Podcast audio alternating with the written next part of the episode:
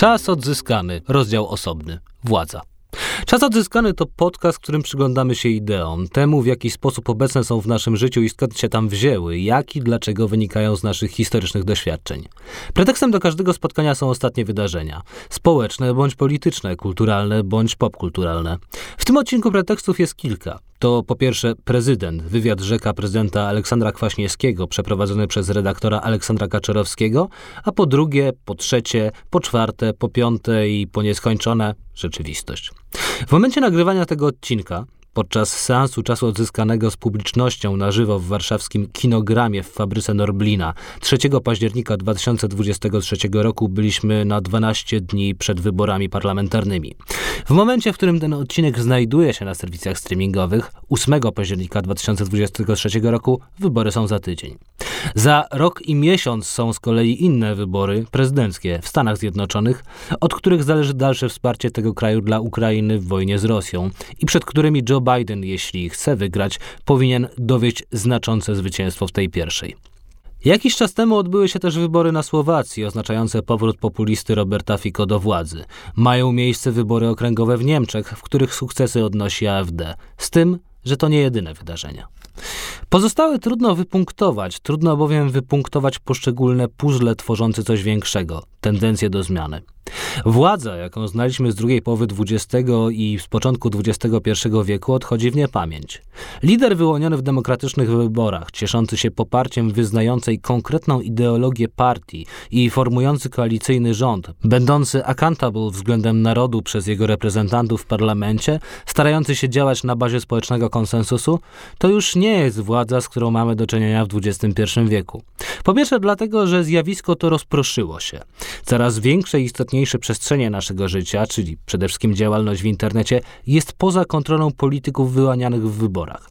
Po drugie, ponieważ konsensus przestał być podstawą rządzenia, a polityczne ideologie, jakie znamy z poprzedniego stulecia, przestały cokolwiek znaczyć. Idzie raczej o skuteczne zagrania na emocjach i zintensyfikowanie nienawiści jednych grup społecznych do drugich.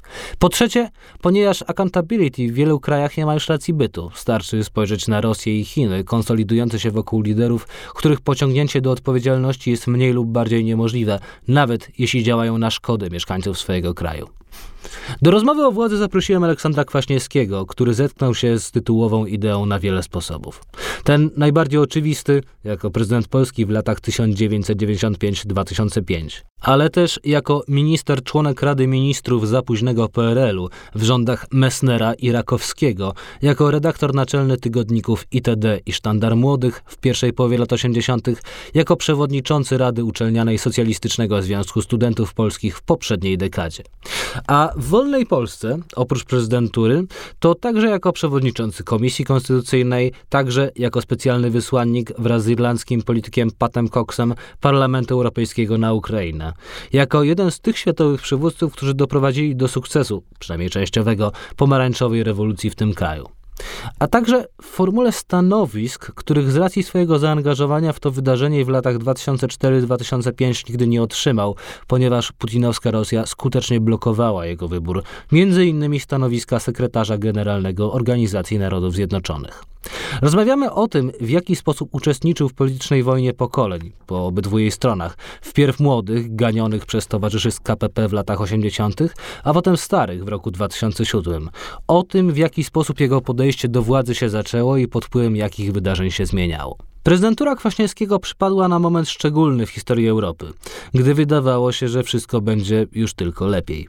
Dziś o tym optymizmie nie ma już mowy. Od czasu, gdy zaczęła się epoka nienormalna, moment, gdy świat stanął na głowie, czyli mniej więcej od połowy poprzedniej dekady, dawny porządek zwycięża punktowo, choćby poprzez wygraną Bidena w Stanach Zjednoczonych, ale daleko jest do stwierdzenia, że zwycięży całkowicie, że będziemy mieć wkrótce taki przełom, jakim był rok 1989.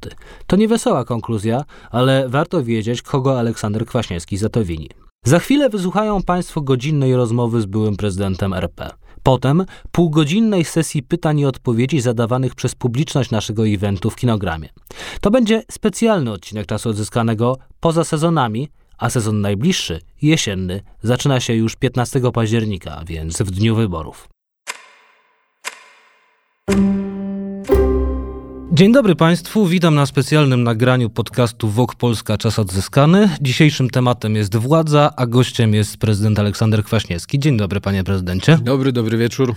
E, my się mieliśmy już spotkać w lipcu, a potem we wrześniu i nie pozwoliło panu zdrowie. I teraz jest pytanie takie, jak się czuje człowiek, który jest nawykły do rządzenia, kiedy ciało mu stawia opór? Fatalnie, ale ja myślę, że bez rządzenia też się czuję fatalnie. Aha. Ja chcę Państwa przeprosić e, za te e, przeokładane terminy, ale cały ten mój kłopot zaczął się dokładnie w dniu, kiedy mieliśmy mhm. mieć pierwsze spotkanie, bo poszedłem na taki całkiem banalny zabieg do profesjonalnego miejsca, gdzie miano mi ostrzygnąć kolana. Tak się pomyślałem sobie, że się przygotuję do sezonu narciarskiego. I wyszedłem na własnych nogach, bez bólu, o godzinie 9, a o godzinie 11 już nie mogłem wstać e, z, z fotela. Byłem w biurze Szczęście moje polegało na tym, że mam y, fotel, pan zakazał mi mówić anegdotę, ale to jest y, prawda, że mam fotel na kółkach, więc on mi pozwolił dojechać do toalety, bo ból był tak nieznośny, że, że, że nic się nie dało. Okazuje się, że wstrzyknięto mi przy okazji, no oczywiście niechcący pech, bakterie.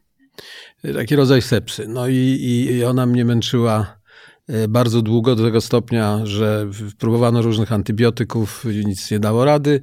Pod koniec lipca musiałem przejść operację kolana, pięć dziur w kolanie i, i później całe e, znowu leczenie i tak dalej. tak dalej. Nie będę was zanudzał historią choroby, ale powiem tylko tyle, że moje nieobecności były usprawiedliwione. Tak, jak najbardziej, e, I, ale... I, i, i, I odpowiadając już na pytanie, w ogóle choroba jest rzeczą, do której tak naprawdę człowiek jest nieprzygotowany, nawet jakby bardzo o tym myślał.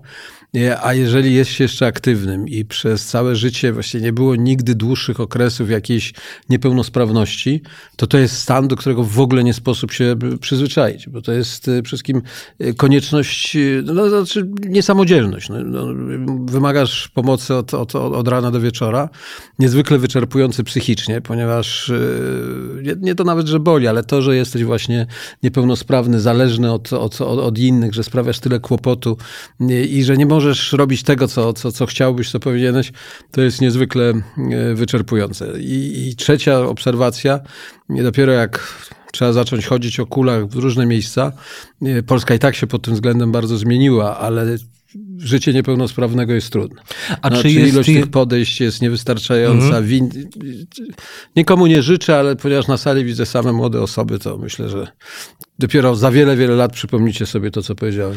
A czy jest jakiś wiek, w którym nie powinno się już rządzić rzeczywiście ze względu na ograniczenia ciała. I pytam w dosyć no, oczywistym kontekście, jak pan na przykład spogląda na amerykańską gerontokrację w tym momencie, i na Bidena, i na Mitcha McConnella, i na Trumpa, i na zmarłą kilka dni temu Diane Feinstein i tak dalej, i tak dalej. No, to są wszystko ludzie, którzy, no, jak się przynajmniej obejrzy wywiady z McConnellem, no to on już czasem nie do końca kontaktuje, w sensie a ten wiek i to zdrowie mu nie pozwala na sprawcze działanie w rzeczywistości, no jest na takim stanowisku, że ma w niej sprawczo działać.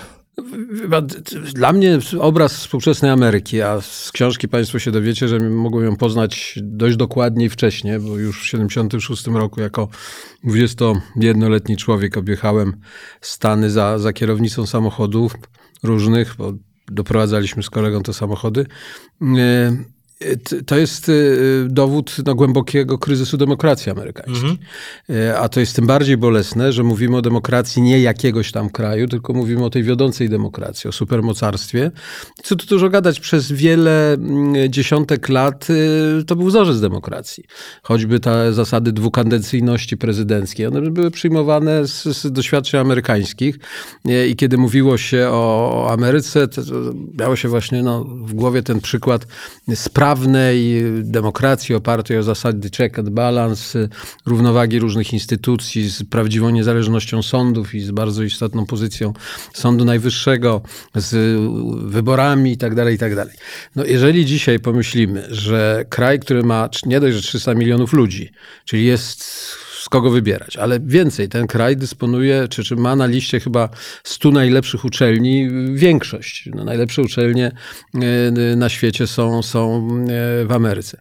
E, I ten kraj jest skazany na wybory między no, starym, choć, choć na pewno bardzo doświadczonym człowiekiem i dobrym człowiekiem, bo, bo tak muszę powiedzieć o Joe Bidenie, a na przykład takim ignorantem i, i w gruncie rzeczy no, kryminalistą, gdyby patrzeć z punktu widzenia prawa jak Donald Trump, no coś się dzieje niedobrego.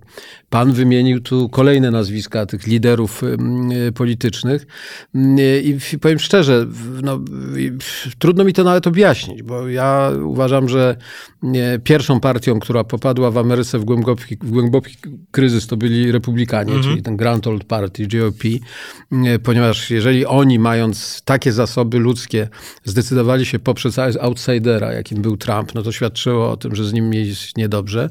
No a fakt, że republikanie że demokraci dzisiaj też muszą liczyć na to, że, że Joe Biden w nie najgorszej formie przejdzie kampanię wyborczą i będzie mógł być sprawny w kolejnej kadencji, no to jest dowód też słabości tej partii. No, mając tylu senatorów, gubernatorów, ludzi, którzy, którzy zajmują się polityką, być skazanymi na taki wybór na pewno jest dowodem kryzysu, choć z drugiej strony trzeba powiedzieć też dobrej formy tych starszych ludzi. Bo mogę wam powiedzieć, y, pierwsza wizyta Joe Bidena w mhm. Warszawie Ponieważ ja Bidena znałem jeszcze z okresu, kiedy on był szefem Komisji Zagranicznej Senatu Stanów Zjednoczonych. Ja wtedy byłem prezydentem, rozmawialiśmy o NATO, wielokrotnie spotykaliśmy się. Więc y, no, takie tet zorganizowano, żeby, żeby no, kurtuazyjnie parę słów. I to było tuż przed jego wyjściem na scenę, która była na tą scenę na dziedzińcu y, Zamku Królewskiego, wewnątrz. E, ja widzę człowieka no, bardzo zmęczonego faktem, że on miał maraton, bo on był po spotkaniu NATO w Brukseli, po spotkaniu Unii Europejskiej w Brukseli, w Warszawie. Ja mówię, czy on wejdzie przez te schody, które tam były do pokonania na tą e, scenę. E, zmęczony, no, stary człowiek. I on te schody sforsował, doszedł do trybuny, zobaczył ten prompter, zobaczył ten tekst i to było jedno z najlepszych wystąpień. Bo to jest taki instynkt mhm. polityczny i taka rutyna polityczna, która mu pozwala e, w ten sposób się zachować. Wystąpienie było dobrze zrobione, dobrze wygłoszone. Tam, gdzie miały być emocje, były emocje. Tam, gdzie miało być współczucie, było współczucie. Wszystko było ok. No ale czas jest niebłogany. Ja, ja mam takie powiedzenie, nie wiem, czy kogoś cytuję, czy sam to wymyśliłem, że na świecie dyktatorów jest niemało, ale tyran tak naprawdę jest jeden jeden i tym tyranem jest czas. Mhm. I z nim nie wygramy. I, i, I to trzeba wziąć pod uwagę, więc krótka odpowiedź na Pana pytanie, czy jest taki moment, w którym ludzie powinni zdawać sobie sprawę, że ich czas polityczny się kończy? Oczywiście jest i niestety niewielu zdaje sobie z tego sprawę. A kiedy ten czas polityczny się zaczyna? Bo jest takie ładne angielskie powiedzenie, które strasznie lubię, że losy narodów rozstrzygają się w momencie, kiedy na boisku w Eton jeden chłopiec zostaje kapitanem drużyny rugby, a drugi nim nie zostaje. Gdzie były Pana boiska w Eton?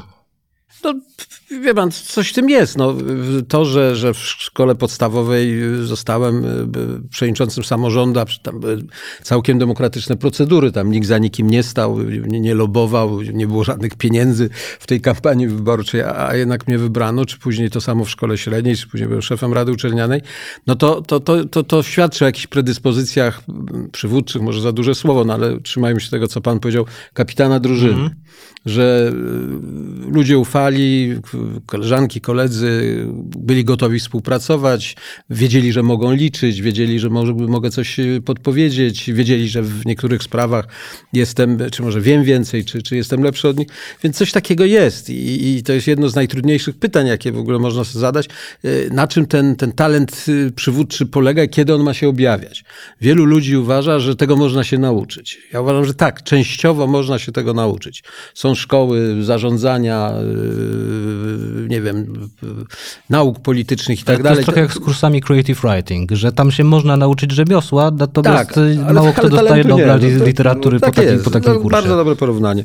Czyli nauczyć się można bardzo wielu rzeczy, które są przydatne i uważam wręcz konieczne w tym zawodzie, ale tego, co jest, co jest talentem, no, no, no nie, no ktoś to ma, drugi nie ma. No ktoś y, wchodzi na, na, na, na ja to często mówię, są ludzie, którzy wchodzą do sali i jakby charyzma całej sali mhm. rośnie. A są tacy, którzy wchodzą i charyzma maleje, bo oni wnoszą taką charyzmę ujemną, że tak powiem.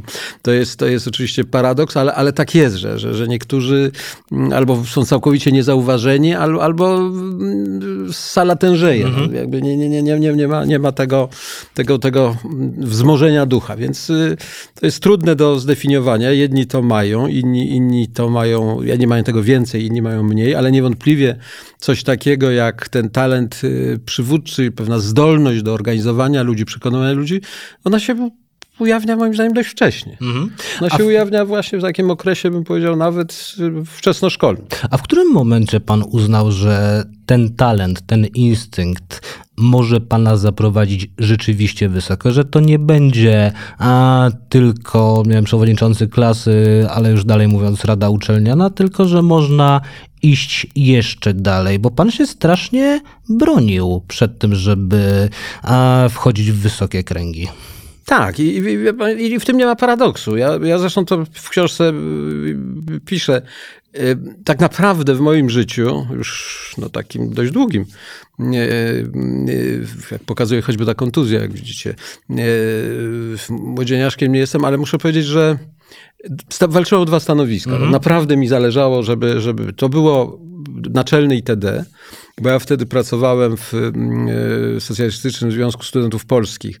E, byłem szefem odpowiedzialnym za kulturę, ale to, to było takie działanie, które e, oczywiście dotyczyło bardzo ciekawych rzeczy, bo na przykład teatr studencki, wspaniałe teatry, ósmego dnia, prowizorium, to wszystko byli w jakimś sensie moi podopieczni. Zresztą z niektórymi utrzymuję kontakty do dzisiaj.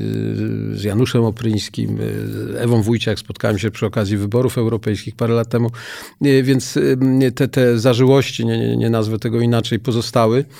Ale jakby brakowało mi tego konkretu, brakowało mi tego trwałego śladu. Ja uważałem, że to jest trochę takie oranie powietrza. Mhm. Znaczy, orze, orze, ale patrzę do tyłu, no nie wiem, czy zaorałem, czy nie. Więc y, ponieważ była możliwość, y, został odwołany to były burzliwe czasy, rok 80, 81, naczelny ITD. Bardzo chciałem zostać tym naczelnym ITD, tygodnik studencki.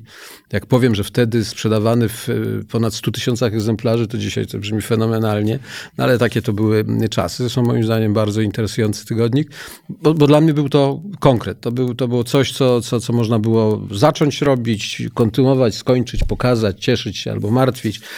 Też w historii sporo jest w książce o tym.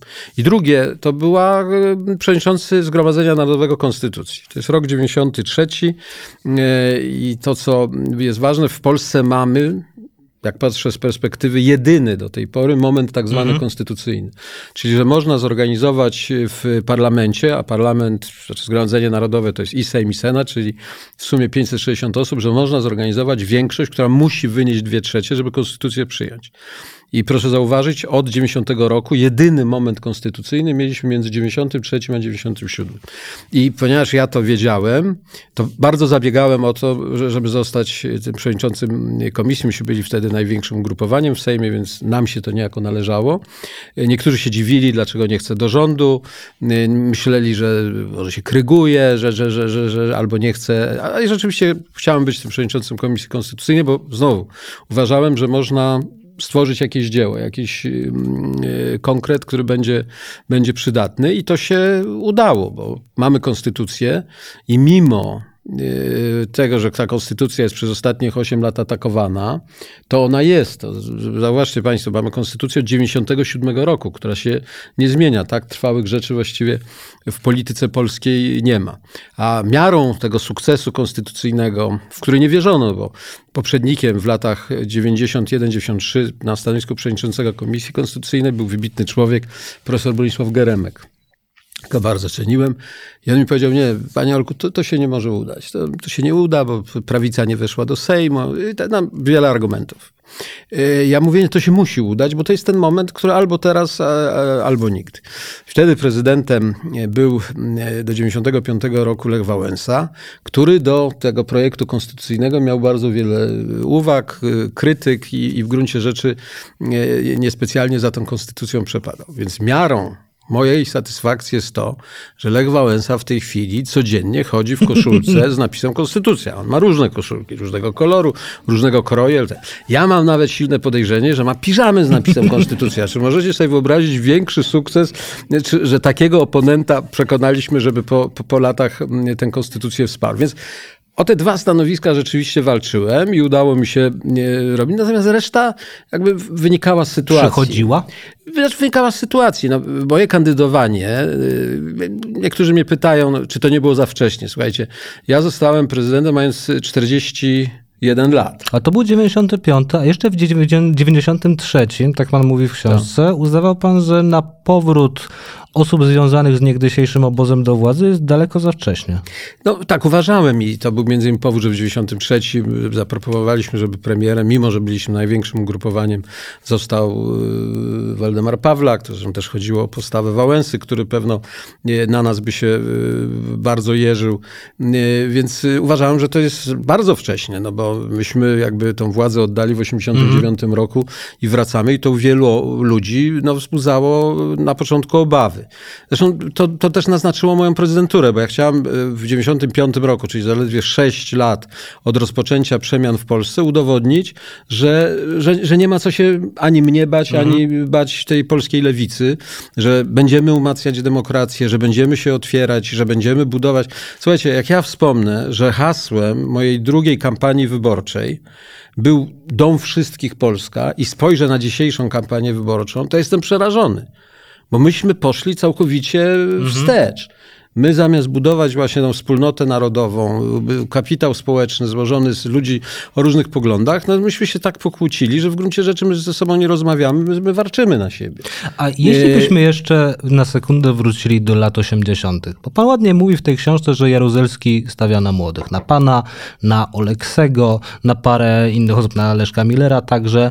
Mm, czy pan wtedy wierzył w to, co proponuje partia? Na, y, albo czy też wszyscy, ci wszyscy inni wierzyli w ten program partii? Czy to było takie pójście, ok, chcemy rządzić, chcemy sprawować władzę, no innej drogi nie ma. To jest coś, co musimy zrobić, skoro chcemy tam być.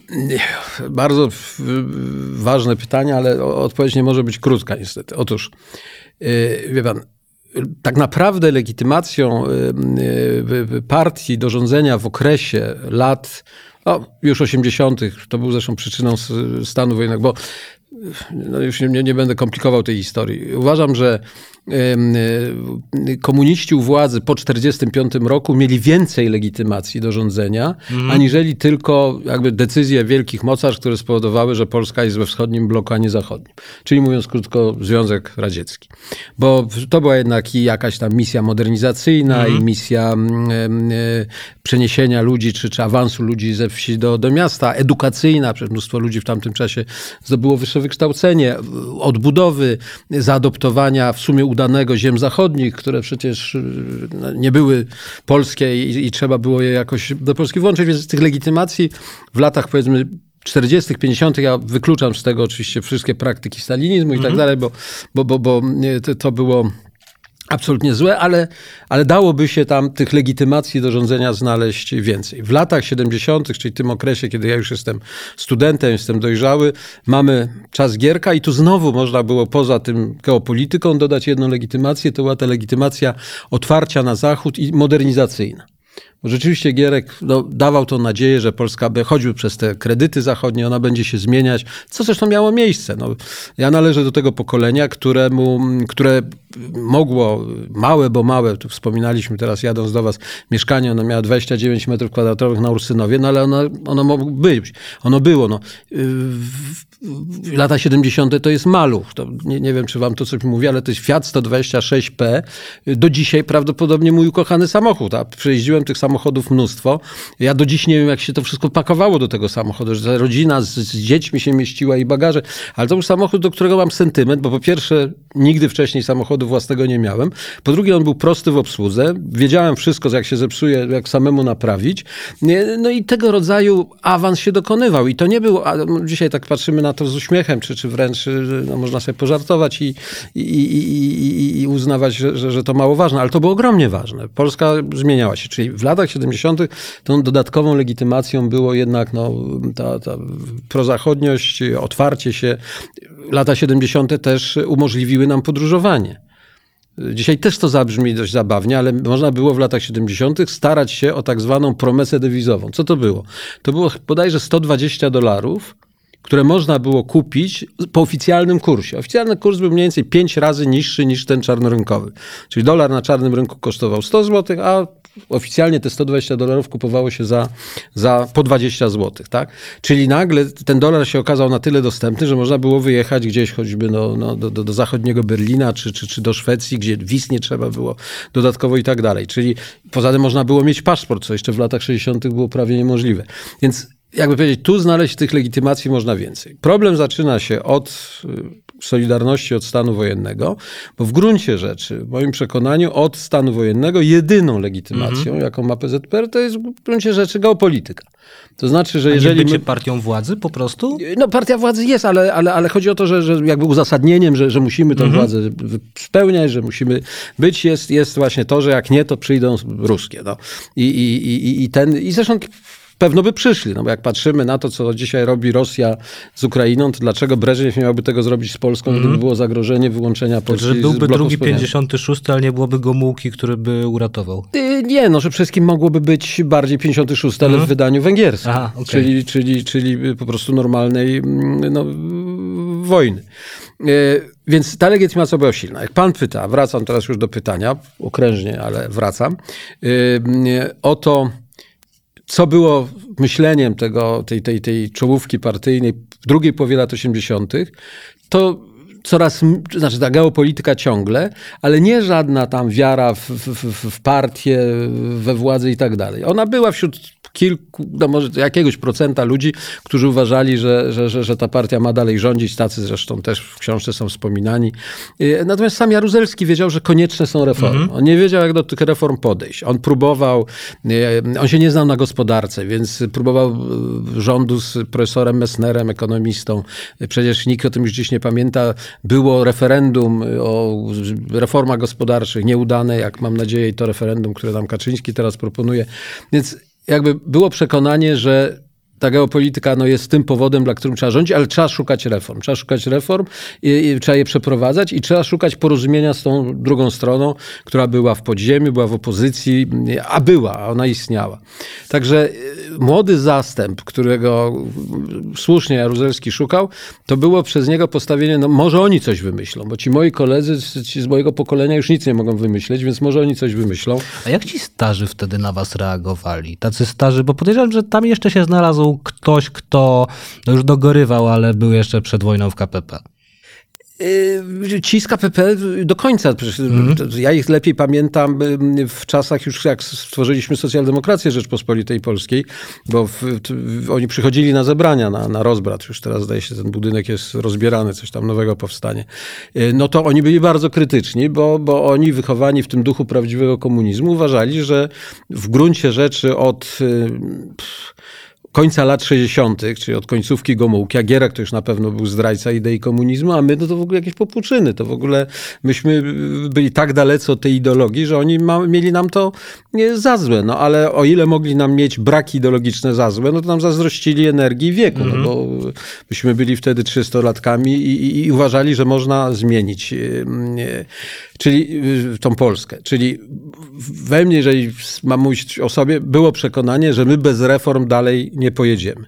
Oczywiście nikt z nas nie przewidział po drodze, że może być Gorbaczow, nikt nie przewidział, że y, tyle się wydarzy, ale bardzo dobrze, że po drugiej stronie tej opozycyjnej wtedy znaleźli się ludzie, którzy sobie stwierdzili, może lepiej mniej, ale, ale naprzód.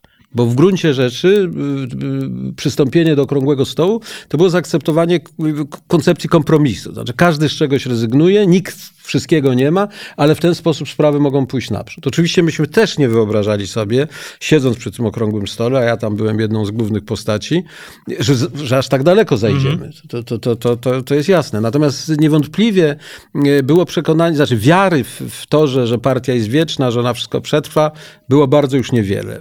Przekonania o reformach było bardzo dużo i ten czynnik geopolityczny, on się, on się osłabiał, na szczęście, no bo jak mówię, te reformy były, były dużo bardziej wyobrażalne i można było dalej próbować iść, kiedy Gorbaczow w ONZ ogłosił w gruncie mhm. rzeczy koniec doktryny Breżniewa. To znaczy, że jeżeli jakiś kraj z bloku wschodniego będzie miał problemy, to niech sam se rozwiązuje, oni już nie będą, że tak powiem, reagować e, militarnie na to. Więc no, to się wszystko zmieniło, ale w moim przekonaniu, gdyby nie spotkanie tych dwóch stron i gdyby nie polskie reformy, polski okrągły stół, to te procesy wyglądałyby byłyby gorzej, one by dłużej trwały. Pamiętajcie, w Polsce to się zaczęło. To możemy być dumni, bo od nas się zaczęło. Znaczy, te kostki domina zaczęły, że tak powiem, e, upadać włącznie z murem berlińskim, który jest dużo bardziej symboliczny w, w takim rozumieniu e, światowym niż, niż, niż nasz okrągły stół, ale to się w Polsce zaczęło. Pytam o to bycie młodym wśród starych, ponieważ pan był, znaczy pana kariera polityczna była na tyle długa, że pan, a właściwie jest, to że, mm, że pan był po obydwu stronach e, takiej polskiej politycznej wojny pokoleń. Ponieważ e, wtedy był pan tym trzydziestolatkiem wśród ludzi, którzy jeszcze pamiętali KPP, a w 2007, a, a nawet wcześniej w 2005 nagle okazuje się, że pana formację przejęli już młodsi. No i że ci młodsi nie za bardzo sobie dają z nią radę. To mm, pana niegdysiejszy przyjaciel Józef Oleksy ładnie to stwierdził, mówiąc o jednym z liderów e, ówczesnego SLD, nic nie umie, w żadnym języku słowa nie umie i to ma być polityk europejskiej partii do cholery. Koniec cytatu. No to... Jak się pan wtedy czuł, jak pan spoglądał na, na tych liderów lewicy w 2005? Wie pan, ze mną był ten problem, że ja bardzo długo y, rzeczywiście byłem najmłodszy. Mm. I to tak... Takie przekon... A to się kończy. To się kończy. Zresztą kiedyś przyszedł do mnie jako bardzo młody wiceminister spraw zagranicznych Radek Sikorski, już do prezydenta i do mnie mówi, panie prezydencie, wie pan, mi wypominają cały czas, że jestem taki młody, taki młody. Ja mówię, pan się tym nie przejmuje. To przejdzie, to przejdzie. To szybciej przejdzie się panu wydaje. Więc z tą młodością jest tak, że to przejdzie. Tym się nie należy przejmować. I, i ja zresztą bardzo rzadko e, taką jakby patrzyłem pod tym kątem. Znaczy to jest oczywiste, że e, ważniejsze jest, czy ktoś jest utalentowany, czy coś ma do zaproponowania, niż, niż e, tak zwane odmładzanie. Choć nie ukrywam, że na lewicy, szczególnie po tym kryzysie 2005 roku, kiedy przegraliśmy wybory, kiedy tam nastąpił podział na, le, na, na, na lewicy, no to była taka próba ucieczki do przodu. No, wtedy przewodniczącym został wybrany Wojtek Olejniczak, który miał 30 parę lat, a sekretarzem generalnym Grzegorz Napieralski. I co dopiero jest prawdziwym paradoksem historii, Grzegorz Napieralski wygryzł Olejniczaka, bo ten chciał utrzymać szerszą formułę mm -hmm. lewicy. No dzisiaj i, Napieralski jest statuuje na senatora z Liskao. No i jest już od iluś tam lat czy senatorem, czy, czy, czy posłem KO. Czyli e, zarzucał Olniczakowi, że ten chce zdradzić tą jednolitą lewicę, a sam ją zdradził bez większych e, problemów e, trochę później. Więc ten, ten czynnik wieku, on, jak mówię, jest, jest istotny dla każdego z nas indywidualnie, ale tak w gruncie rzeczy ja nie wierzę w to, żeby, że, żeby można było tak, nie wiem, odmładzać partię na zasadzie zasadzie wchodzi nowa, nowa forma. To może być związane z wydarzeniami. Jeżeli rzeczywiście dochodzi do jakiegoś kryzysu, starzy już nie dają sobie rady i są wymieceni przez tych młodszych, to wtedy, wtedy niewątpliwie taka zmiana pokoleniowa ma miejsce. Natomiast co chcę powiedzieć na koniec? Dzisiaj mnie śmieszy to, jak wielu polityków cały czas mówi o sobie, są młodymi politykami. No bo jak ktoś dochodzi pięćdziesiątki, on mówi, że należy do młodych polityków, to ja przypominam, że ja miałem 40, już byłem prezydentem. To mnie chce zaimponować, że on ma 48 i on się stara być posłem, no i że to jest młode pokolenie, zawracanie głowy. Natomiast powiem zupełnie wprost, y, y, y, potrzeba jest takiego odświeżania. Dlatego, że jaki walor ma to wpuszczanie młodych ludzi w, do polityki? Że, że, oni mają inny jednak rodzaj wrażliwości, oni mają inne doświadczenia, oni mają przede wszystkim inne oczekiwania. I, I to jest y, odświeżające, to jest y, w gruncie rzeczy konieczne. Dlatego na przykład, tak sobie ostatnio dyskutowałem z kimś o konstytucji, gdyby dzisiaj można było w sensowny sposób, bez ryzyka, że ta konstytucja zostanie pogwałcona w wielu miejscach, doprowadzić do jakichś zmian konstytucyjnych, to chyba was zaskoczę, ale ja bym na przykład wprowadził jedną zmianę, żeby w Polsce pułap wejścia do parlamentu był nie 5%, a 3%. Mhm. Dlatego, że moim zdaniem to jest właśnie szansa otwarcia dla czegoś nowego. Bo 5% to jest bardzo wysoko i zazwyczaj te partie, te ruchy niezorganizowane mają kłopot, żeby przekroczyć mm. 5%. Nie mają no, pieniędzy, nie mają dotacje, możliwości. Jeżeli, ale dostają dotacje, jeśli No ale przekroczą 3%, 3%, no to no. już muszą przejść ten okres czteroletni w poczekalni i zazwyczaj przez te 4 lata y, po pierwsze się starzeją z oczywistych powodów, a dwa zapominają o tych swoich wyobrażeniach, jak, jakby tą politykę chcieli robić.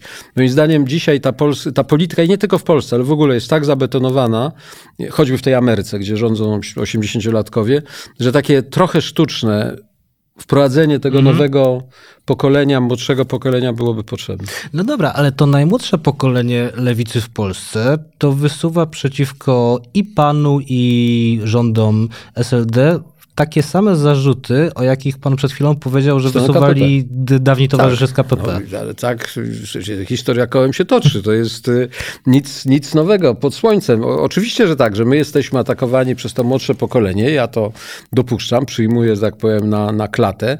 Y, za niedostatek lewicowości. Tylko mhm. proszę pamiętać, że my mówimy o różnych epokach. Y, czym innym i, i inaczej trzeba było reagować, inaczej ta lewicowość się wyrażała e, w latach 90. czy, czy 2000, czyli do, dzięki Bogu 30 lat temu czy 20 mhm. lat temu, inaczej dzisiaj. Więc ja doceniam partię Razem, doceniam Zandberga, uważam go za utalentowanego polityka. Jest bardzo wiele utalentowanych polityczek. Uważam, że w ogóle na lewicy jest ich naprawdę, naprawdę dużo i wiem, że, że patrzą krytycznie na czas, kiedy myśmy sprawowali władzę, tylko różnica ciągle jest taka, że myśmy tę władzę sprawowali, a oni ciągle jakby szykują się do tego, więc y, jak już, a życzę im tego z całego serca, żeby po tych wyborach weszli do rządu, to będzie dla lewicy niezwykła historyczna chwila. Proszę pamiętać, że lewicy w rządzie nie ma od 2005 roku. No to jest 18 lat. To jest 18 lat, to jest jedno pokolenie. Więc niech, niech wejdą, niech pokażą, zobaczą z iloma ścianami się zderzą, na ile kompromisów mogą, mogą pójść, ale ja ich zapał lewicowy bardzo doceniam. I, I mówię, nie obrażam się, że mówią krytycznie, że myśmy poszli za daleko w kompromisie z Kościołem, że myśmy nie byli wystarczająco y, otwarci na problem LGBT. Ja to przyjmuję, tylko słuchajcie, słowa LGBT 20 parę lat temu nikt nie znał. No to, to, to, to my mówimy o zjawiskach, które są nowe i które, które, które jakby są częścią współczesnej wrażliwości, no ale, ale niekoniecznie wrażliwości tych starych wyjadaczy, którzy, którzy którzy są. A skąd się wziął pomysł na kompromis z Kościołem? Bo e, mieliśmy w tym roku rocznicę konkordatu i wróciłem sobie do starej prasy, konkretnie wydanie Gazety Wyborczej z Katowic 7 listopada 1995 roku. To było zaraz przed drugą turą e, wyborów, e, wyborów prezydenckich. Pan wtedy stwierdzał, chce renegocjować konkordat, na co jakiś młody człowiek, cytuję, stwierdził, Kwaśniewski nie da się panoszyć klechom i ZHN-owi. Koniec cytatu. E, co sprawiło, że za pana prezydentury był pan w pałacu, a Jan Paweł II był niekoronowanym królem Polski? No, bo zauważam pewną różnicę między prezydentem RP a papieżem, no bo mm. to, to, to, są pozycje nieporównywalne. Poza tym e, Jan Paweł II został e, papieżem w 78 roku, a więc e, jakby ten odbył wiele pielgrzymek do Polski, on ten rząd dusz miał. I moim zdaniem, jeżeli ktoś chce pisać uczciwą historię Polski tamtego czasu, nieuwzględnianie mm. tego czynnika jest po prostu błędem. No, zresztą mieliśmy z tego też wiele korzyści, bo Kościół Polski, kiedy Jan Paweł II, czyli lider Kościoła Uniwersalnego, był w Rzymie i był swoistą instancją nadrzędną, no nie był tak y, sprawicowany, nie był tak, tak y, y, konserwatywny jak, jak, jak dzisiejszy Kościół, kiedy już Jana Pawła II nie ma i gdzie w gruncie rzeczy polski Kościół jest w jawnym sporze z papieżem mhm. Franciszkiem. Tak? No ale to były zupełnie, zupełnie, zupełnie inne czasy. Konkordat nie został, znaczy on został przeprowadzony przez rządy jeszcze przedlewicowe. Ja jako prezydent zaakceptowałem, bo uważałem, że właśnie tak krótko po tym okresie otwartego sporu, tego ideologicznego sporu, jaki był w PRL-u między władzą, on miał różne etapy. On w, w końcówce nie wyglądał, że tak powiem, tak, tak brutalnie, jak w czasach, kiedy aresztowano Wyszyńskiego mm -hmm. i, i, siedział w więzieniu prymas Polski. No ale ten spór był. No. Oczywiście doktryna ateizacji Polski już dawno upadła. Partyjni chodzili do kościoła i brali śluby kościelne. Żyliśmy w takiej hipokryzji bez większego bólu. E, natomiast oczywiście Kościół był czynnikiem istotnym dla tej formującej się demokratycznej Polski z taką przychylną rolą Jana Pawła II w Watykanie. Jan Paweł II przecież nie był ani moim sympatykiem, ani, ani znaczy, traktował mnie dobrze, ja się z nim spotkałem ponad 20 razy przy różnych okazjach. Ja myślę, że jego z mojej strony, przecież ja nie prowadziłem z papieżem dyskusji teologicznych, bo nie, nie byłem partnerem, ale, ale polityczne tak. Rozmawialiśmy o Ukrainie zawsze, rozmawialiśmy o Rosji, rozmawialiśmy o polityce. Ja myślę, że on patrzył na mnie trochę takimi oczami, że tak powiem, właśnie tego pokolenia mhm. ojców. No, co te dzieciaki, co ci synowie myślą i, i z tego powodu y, byłem, byłem być może dla niego interesującym y, rozmówcą. No, jak powiem wam, nie, nie, nie, wypada się tak chwalić, że y, byłem jedynym polskim prezydentem, który przejechał się papamobilem, a moja żona jest jedyną w historii kościoła kobietą, która jechała papamobilem, bo tam zazwyczaj jeżdżą kardynałowie i tak dalej. No, to, to, to pokazuje, że te relacje mm, takie bezpośrednie moje nie, nie, z, z samym papieżem nie były złe. Z kościołem on też, też staraliśmy się je utrzymać na na, na, właściwym y, poziomie, to znaczy bez y, takiego serwilizmu, czy, czy, czy bez y, namawiania Kościoła, żeby przeszedł na naszą lewicową ideologię, ale z szacunkiem. A nam to było potrzebne choćby do wejścia do Unii Europejskiej, mhm. czyli do przeprowadzenia referendum, w którym trzeba było mieć wygrać to referendum i mieć ponad 50% frekwencji, co w polskich warunkach jest niemalże nieosiągalne. No i wtedy muszę powiedzieć, papież pomógł. No, jego wystąpienie na placu Świętego Piotra, też tam gdzie on mówi, Europa potrzebuje Polski, Polska potrzebuje Europy i od Unii Lubelskiej do Unii mhm. Europejskiej. To zatrzymało bardzo taki brutalny atak ze strony konserwatywnego kleru e, i części sceny politycznej, który no, nie chciał, żeby Polska weszła do Unii Europejskiej. Więc pytanie dla historyków, bo ja będę nieobiektywny, jest taki, czy te dobre relacje z Kościołem były warte tej mszy, czy nie były warte mm. tej mszy? Czy były warte wejścia Polski do Unii Europejskiej, czy nie? Ja uważam, że e, za ten kompromis e, związany z wejściem Polski do Unii Europejskiej, że ten kompromis był potrzebny, że, że myśmy wcale tak dużo za niego nie zapłacili. A dzisiaj już patrzę na to inaczej, bo uważam, że konserwatywny Kościół w Polsce musi być wyprowadzony z tej bezpośredniej polityki, musi być ograniczony w, w swoich wpływach i władzy. I w tym sensie jestem bliski poglądom szczególnie koleżanek z lewicy, które uważają, że, że, no, że dość, że tu trzeba wręcz myśleć o, o renegocjacji konkordatu, czy, czy, czy o, o zastanowieniu się nad tym, jak realizuje się zasada konstytucyjna rozdzielności państwa i kościoła. Bo to jest napisane w mhm. konstytucji, my mówimy o tym. To jest zresztą ciekawe, że dwiema osobami w dyskursie publicznym po nazwijmy to sferze progresywnej, które najbardziej bronią Kościoła, to jest po pierwsze pana, po drugie jest to Adam Michnik. To znaczy, że tylko wy dwaj w jakiś sposób chcecie uznać, że okej, okay, może nie wszystko było złe. Ale pytanie jest takie, jak pan uważa, jak się skończy polska laicyzacja i w którym momencie Kościół utracił rząd dusz w Polsce i kto go po Kościele przejął? Bo taki moment był, ja go nie jestem w stanie zlokalizować jakoś mm. na mapie historii. No i pytanie, kto teraz ten rząd dusz ma? Ja myślę tak, że no po pierwsze dobrze się czuję w towarzystwie Adama Michnika. Tu nie, nie, nie, nie mam z tym żadnych problemów. Po drugie, mm, e, to jest paradoksalne, że, że dzisiaj e, tych głosów krytycznych ze strony e, nawet ludzi Kościoła jest, jest, jest bardzo dużo i one są takie trochę, są głosami zawiedzionej miłości. Mhm. No, myśmy tak bardzo wam ufali, myśmy tak bardzo na nas liczyli, a wyście nas zawiedli. Ponieważ ja jestem człowiekiem niewierzącym od, od zawsze, no to mój zawód jest mniejszy. Znaczy, moje oczekiwania były mniejsze mniejsze. Ja, ja uważam, że, że Kościół ma swoją rolę do spełnienia, nie tylko w tych funkcjach czysto religijnych, ale także społecznych, że, że, że wpływ Kościoła na, choćby poprzez te, to nauczanie ewangeliczne, żeby ludzie zachowywali się lepiej, żeby byli wobec siebie lepsi, solidarni i tak dalej, to, to, to, to, to ja, ja uważam, że, że no nie zastąpimy tego obowiązkiem przez wszystkich czytania filozofów mhm. i, i jakąś taką bardzo wyrafinowaną dyskusją. Więc Kościół, Kościół tę rolę spełnia. Kiedy e, Kościół zaczął tracić rząd dusz? No kiedy zaczął wchodzić za mocno do polityki. Dlatego, że dla Kościoła nie ma większego ryzyka, jak wejście do polityki.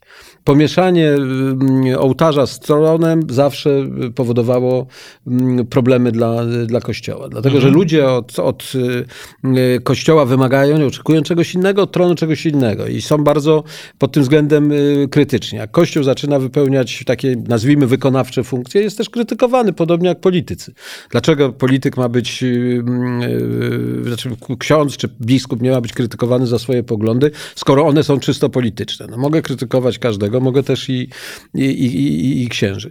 I ten apogeum y, jakby tego utraty przez Kościół yy, rządu dusz jest moim zdaniem ostatnie 8 lat, czyli mhm. tak bliski to związek... Przede wszystkim strajk kobiet.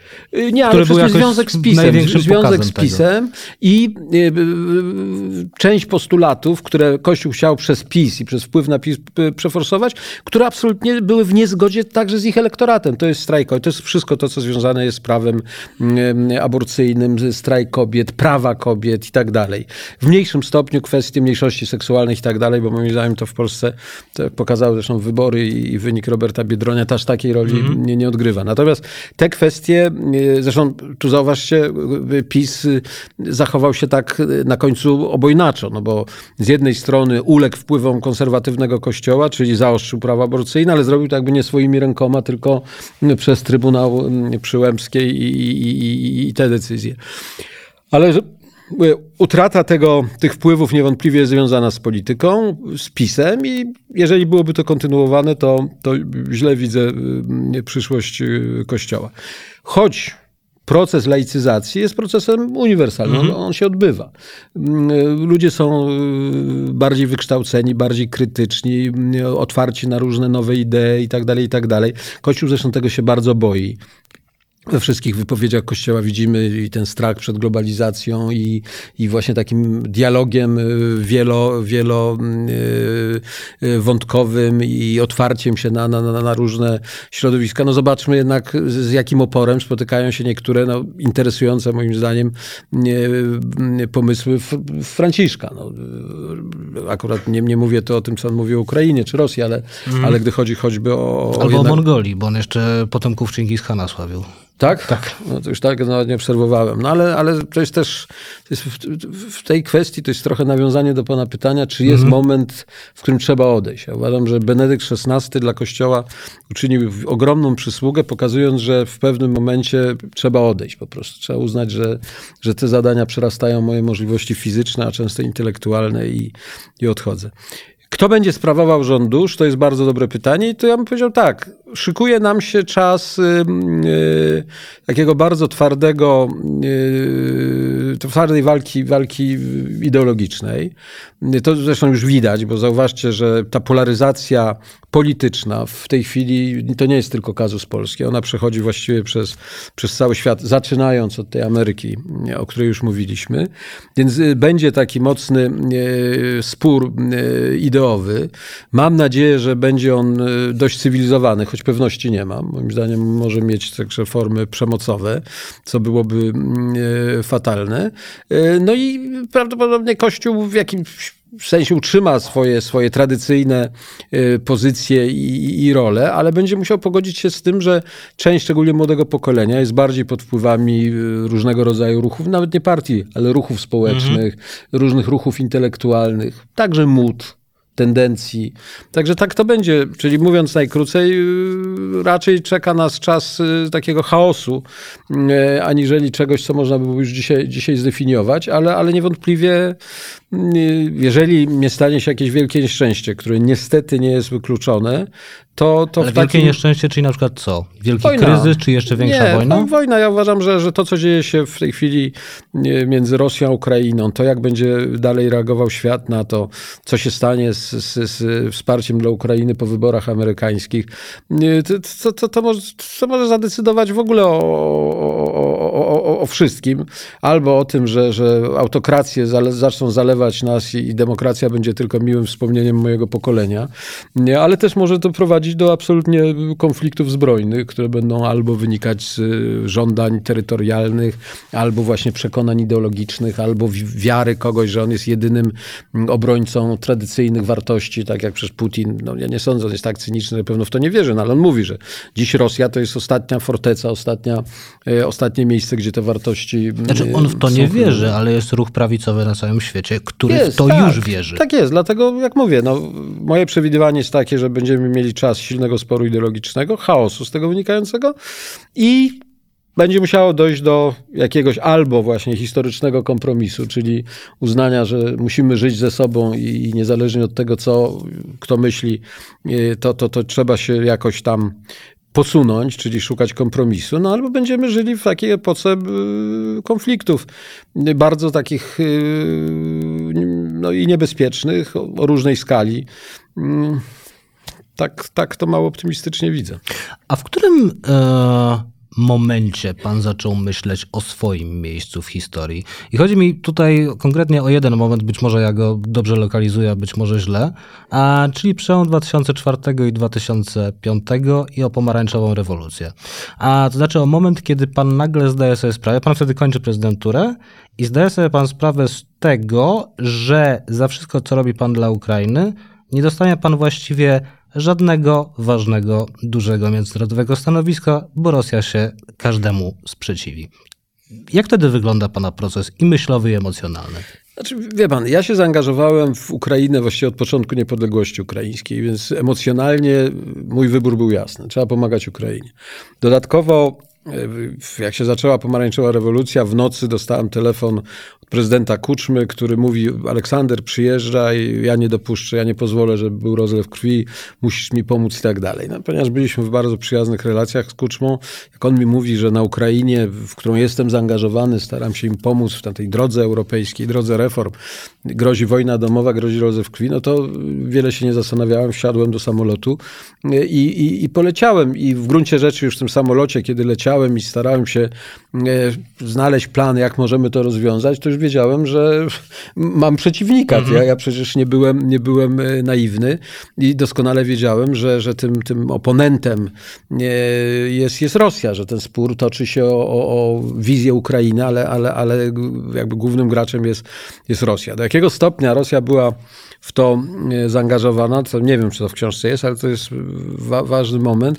Przylatujemy, ja, ponieważ uznałem, że to nie może być tylko walka Polski o Ukrainę, tylko musi być to misja europejska, więc zadzwoniłem do swojego przyjaciela Javiera Solany, który był takim ówczesnym ministrem spraw zagranicznych mm, e, Unii, mm, a, a wcześniej sekretarzem generalnym NATO. się poznali, polubili i zadzwoniłem do prezydenta Litwy Adamkusa, starszego pana, mówię, no zrobimy taką delegację, no to już nikt nie powie, że tu Polska z Rosją walczą o Ukrainę.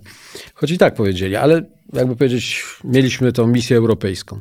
I przyjeżdżamy, Centrum miasta było już opanowane przez, przez demonstrantów, wszystkie instytucje zamknięte i prezydent Kuczma urzęduje na Konczej Zaspy. To jest taka, takie Konstancin, nazwijmy to, pod Kijowem. Zima, znaczy nie zima, to był, to był listopad, ale śnieg, zimno i on taką miał swoją bazę w, w, w, przy takim sanatorium e, i była wielka antena satelitarna, żeby się łączyć. No i przyjeżdżamy tam w trzech i rozmawiamy, ja mówię, słuchaj, jedyna koncepcja to trzeba zrobić okrągły stół, czyli strony sporu z twoim udziałem siadają, my możemy być obserwatorami, trzeba zacząć gadać, bo jak nie będziemy gadać, no to przelew krwi będzie bardzo możliwy. No i on tak z, z pewną strachem, ale do tej koncepcji okrągłego stołu się przekonał, mówi, ale słuchaj, czy Rosja może być przy tym okrągłym stole? Ja mówię, oczywiście, że może. No jeżeli jesteśmy my, jako Europa, to Rosja też ma być. To, no to ja zadzwonię do Putina, zapytam, kogo on by mm, przysłał. I on tam takiego małego pokoiku poszedł, wraca i przychodzi z propozycją, która nas zaszokowała. Mówi, no to Putin proponuje, żeby z ich strony reprezentantem był Jelcyn, czyli były prezydent, którego oczywiście Ale dobrze... Przecież Jelcyn już był wtedy tak na samą końcówka jego życia raczej Niemalże, trochę ale wszystkim myśmy znali Wielcyna właśnie z tej strony i wiedzieliśmy, że jeżeli zgodzimy się na to, że Jelcyn będzie przy tym stole, nie że będzie żadnego krągłego mm -hmm. stołu. Będziemy mieli teatr jednego aktora i to takiego nie do opanowania w gruncie rzeczy. No. Więc y, ja mówię, nie, to nie wchodzi w grę, bo znalazłem szybko argument, mówię, tu, widzisz, tu są sami aktualni. Ja jestem aktualny prezydent, Adamkus jest aktualny prezydent, Solana jest aktualny komisarz Unii, to tylko mogą być aktualni. No więc Kuczma poszedł do... Zresztą to miał sens, dlatego że, że, że byli, no to mogą gdzieś to rodzać tam na zaplecze, a, a, a przy stole muszą siedzieć ci, którzy mają władztwo, którzy mają decyzyjność. Poszedł znowu Kuczma, wraca, mówi, no to będzie Gryzłow. On był wtedy szefem Rady tej wyższej parlamentu. Bardzo, chyba teraz jest ambasadorem na Białorusi, nie, nieciekawa i nieprzyjemna postać, no ale on był. On siedział, niewiele mówił, ale, ale donosił Putinowi jak trzeba. Więc yy, ja wiedziałem, że, że tym, tym, tym, tym oponentem jest Rosja i wiedziałem, że jakiekolwiek kalkulacje na przykład związane z, z ONZ-em nie wchodzą w grę, a miałem propozycję ze strony amerykańskiej, że może bym rozważył bycie sekretarzem generalnym No ale rozstałem się z tym, powiem szczerze, przepraszam, zabrzmi to może tak zbyt górnolotnie, ale w poczuciu misji, no, że, że to, mhm. to trzeba zrobić. Jeszcze był ostatni moment, kiedy Rosjanie zagrali tą, tą kartą.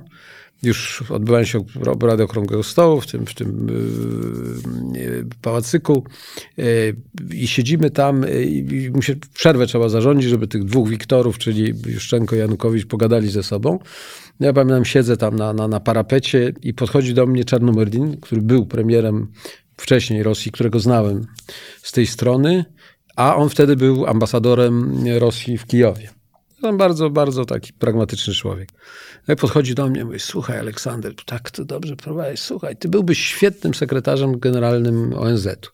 A ja przecież wiem, o co chodzi. Mówię, Wiktor, za późno, to już, tu musimy zakończyć sprawę, sprawę Ukrainy. Jak będziecie tak samo dobrze myśleć po tym wszystkim, jak teraz, to możemy wrócić do rozmów. Ale było oczywiste, że, że, że, że te te nadzieje, chociaż jak mówię, nie, nie, nie, nie przesadnie przeze mnie jakoś tam rozwijane, że trzeba odłożyć na półkę, ale jestem z tego dumny. Ja uważam, że, że to, co wtedy udało się nam zrobić w czasie pomarańczowej rewolucji, to, było, to była wielka rzecz. Ale miał pan już wtedy przekonanie, że no to nie jest tak, że doprowadziliśmy, okej, okay, doprowadziliśmy do dużego przełomu, ale to nie jest przełom, który będzie się kiedyś wspominać jako przełom, który coś kończy, Byłby. tylko raczej do czegoś prowadzi innego jeszcze. Nie, no tak jest ze wszystkimi przełomami, wydarzeniami. One mają swój dalszy ciąg. Raz lepszy, raz gorszy. To, to, tak się tego przewidzieć nie da. Ja uważam, że y, pomarańczowa rewolucja stworzyła niezwykłą szansę y, na, na, dla Ukrainy i ona została niewykorzystana. Po pierwsze, przez samą Ukraińców, bo Juszczenko, prezydent, zaczął się natychmiast kłócić z premier Tymoszenko i zamiast zajmować się poważnymi sprawami, to tracili energię na ten spór moim zdaniem nie do końca aktywnie zareagowała Unia Europejska, mm -hmm. bo to był wtedy czas, żeby proponować umowę stowarzyszeniową i, i pamiętajmy, że mówimy o roku 2005. Putin jest dopiero piąty rok prezydentem i Putin nie ma jeszcze tak skonsolidowanej władzy i Putin ma jeszcze jakichś oponentów, których później skutecznie wykończył, jak Niemcowa, mm -hmm. Jawlińskiego i tak dalej. Czyli mówimy o innym momencie w historii świata.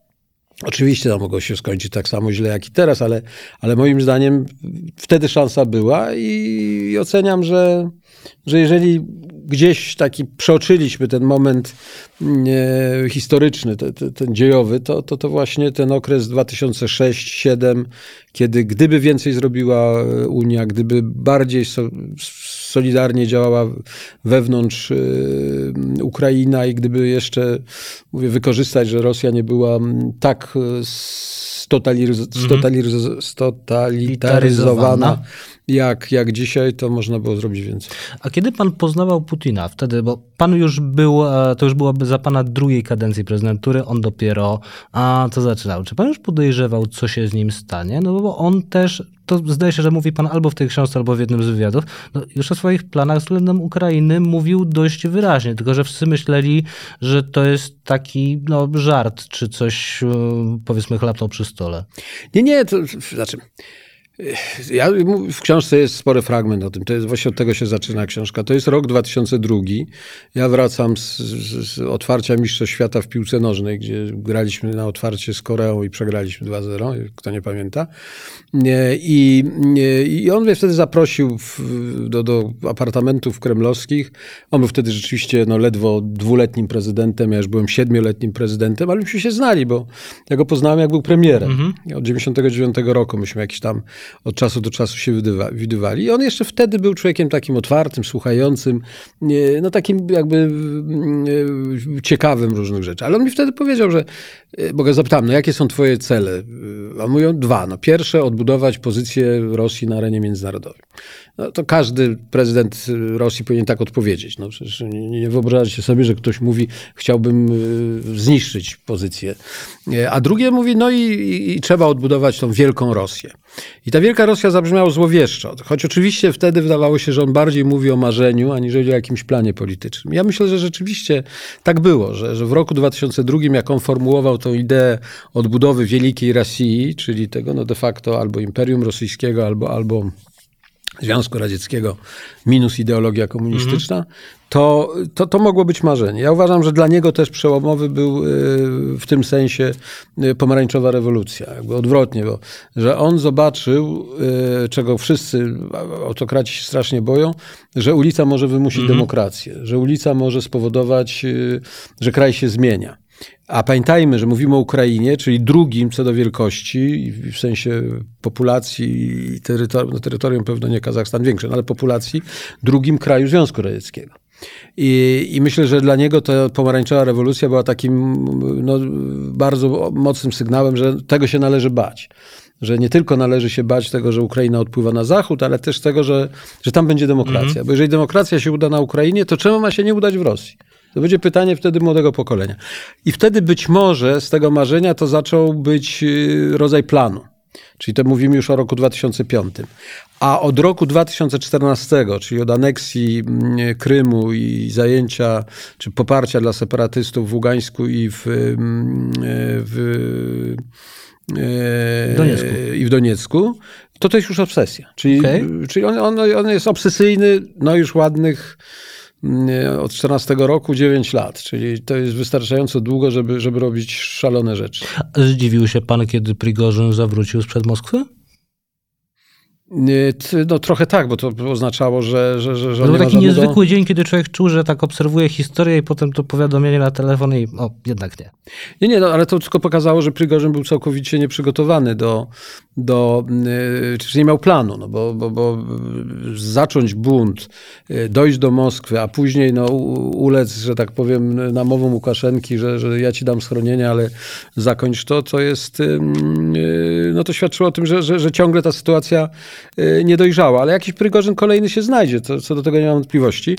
Natomiast ponieważ już mówimy długo, a zakazał to mi mówienia anegdot, pytanie, ale nie, no. nie, nie zakazał mi, muszę powiedzieć tę anegdotę, choć nie jest moja od razu mówię, to powiedział mm, prez, premier mm, Albanii na, Rami na, na jakimś spotkaniu międzynarodowym. Mówi, dzwoni premier Rosji do Putina, prezydenta Rosji. I mówi, panie prezydencie, my coś musimy zrobić z tymi strefami czasowymi tutaj w, w Rosji. Jest 9 godzin różnicy. No jaki masz z tym problem? No mówi, no panie prezydencie, no dzwonię któregoś dnia, żona z dziećmi wyjechała na wakacje, ja dzwonię, żeby im powiedzieć dobranoc, a oni mówią, że u nich jest rano i są już na plaży. Dzwonię któregoś dnia do Xi Jinpinga, prezydenta Chin, żeby złożyć im gratulacje z okazji Święta Narodowego, a on mówi, że to będzie dopiero, że to było już wczoraj. Dzwonię do mm, Scholza, żeby mu złożyć życzenia urodzinowe, a on mówi, że to będzie jutro. Ale Putin tak słucha, mówi, słuchaj, ja też kiedyś miałem taki, ja, ja, ja cię rozumiem, miałem taki problem. Zadzwoniłem kiedyś do, do rodziny Prigorzyna z kondolencjami, a samolot jeszcze nie wystartował. A już mówiąc na poważnie, bo y, rozmawiamy godzinę i za chwilę oddamy też głos Państwu y, celem zadawania pytań. E, Pytanie ostatnie. Jesteśmy na rok, miesiąc i parę dni przed wyborami w Stanach, a jesteśmy dwa tygodnie przed wyborami u nas. Jak będzie wyglądał świat za rok? I to jest poważne pytanie, Ja bo bardzo. jeśli już mówimy o wyborach w Stanach, to pan też stwierdził ostatnio, że jeśli Biden chce mieć szansę na prezydenturę w drugiej kadencji, to on musi dowieść sukces międzynarodowy, czyli musi dowieść Ukrainę. No musi, on musi najdalej do, do marca, kwietnia, kiedy już zaczną się te, te kampanie na, na, na pełen gaz, odpowiedzieć Amerykanom na przynajmniej trzy pytania. Jak długo ta wojna będzie jeszcze trwała? Ile ona ma jeszcze kosztować? I czym się ona ma skończyć? Jaki rodzaj pokoju sobie wyobrażamy? Czy to oznacza cała Ukraina z Krymem, czy, czy, czy może bez Krymu? Jak, no, co to ma być? I, i, i musi, no, a zobaczcie, do, do, do końca marca to nie jest rok, miesiąc, to są cztery miesiące. I Biden i jego ekipa muszą to e, wypracować. Ja uważam, że 2024 rok może być pod tym względem y, albo dobry, albo zły, to nie powiedziałem nic y, odkrywczego. A, a dlaczego? Dlatego, że wybory amerykańskie mogą ten cały układ rozwalić. Gdyby się okazało, że y, no, już trochę wiekowy Biden przegrywa, y, że nawet nie, nie Trump, y, bo, bo aż mi się wierzyć nie chce, żeby republikanie jednak go poparli wobec tych oskarżeń i, i, i- i wyroków, które on ma. Chociaż cholera wie, co No ale może wystartować jako niezależny i wejść do drugiej tury. E, nie? Nie, w to nie wierzę. Znaczy, jako niezależny nie, tym bardziej, że on ma takiego Trumpopodobnego DeSantisa, Mhm, czyli tak. gubernatora nie, Florydy, który, który zdaje się, m, może być takim samym zagrożeniem dla tego, co się, co się dzieje. No więc y, y, zakończenie czy zmniejszenie, ograniczenie pomocy finansowej i militarnej dla Ukrainy oznacza właściwie koniec, oznacza zwycięstwo Putina i autorytaryzmu, oznacza, że Ukraina będzie miała jakiś marionetkowy promoskiewski rząd i oznacza, że będziemy mieli Rosjan na Bugu. Y, De facto. Czyli w tej części, że tak powiem, świata oznacza bardzo wiele. Czy to zaspokoi apetyty Putina, nie wiemy, bo następna może być Mołdawia, może być y, Zakaukazie, może być y, Azja Centralna.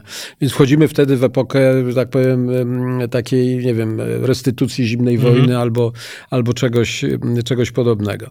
Jeżeli Biden wygrałby, czego mu serdecznie życzę, no to jest nadzieja, że to będzie kontynuowane. Tylko też pytanie, ile jeszcze starczy Ukrainie sił, szczególnie zasobów ludzkich, żeby, że- że- żeby walczyć. Bo trzeba sobie powiedzieć, no Ukraina dokonuje wysiłku kolosalnego. No to jest, słuchajcie, to są już za chwilę dwa lata. Dwa lata wojny, która kosztuje mm, życie ludzi, to młodych ludzi, wykształconych ludzi. Skąd się biorą przewagi mm, ukraińskie na froncie? No z tego między innymi, że Putin bierze tych młodych chłopaków gdzieś tam z Syberii, którzy idą na rzeź, a y, Zełenski korzysta jednak z dobrze wykształconej młodzieży ukraińskiej, bardzo patriotycznej, która idzie i walczy, która umie obsługiwać drony, komputery i tak dalej, i tak dalej, daje sobie radę. Więc moim zdaniem wynik wyborów amerykańskich może mieć absolutnie wielkie znaczenie dla, dla całego układu mm, sił. Drugie, co może mieć znaczenie, jak się w tym wszystkim zachowają Chiny, bo Chiny mogą się zachować albo pragmatycznie, czyli nie dolewać oliwy do ognia, albo wręcz przeciwnie. Uznać, że świat wszedł w okres takiej niepewności, że trzeba załatwić swoje interesy i na przykład zaatakować Tajwan.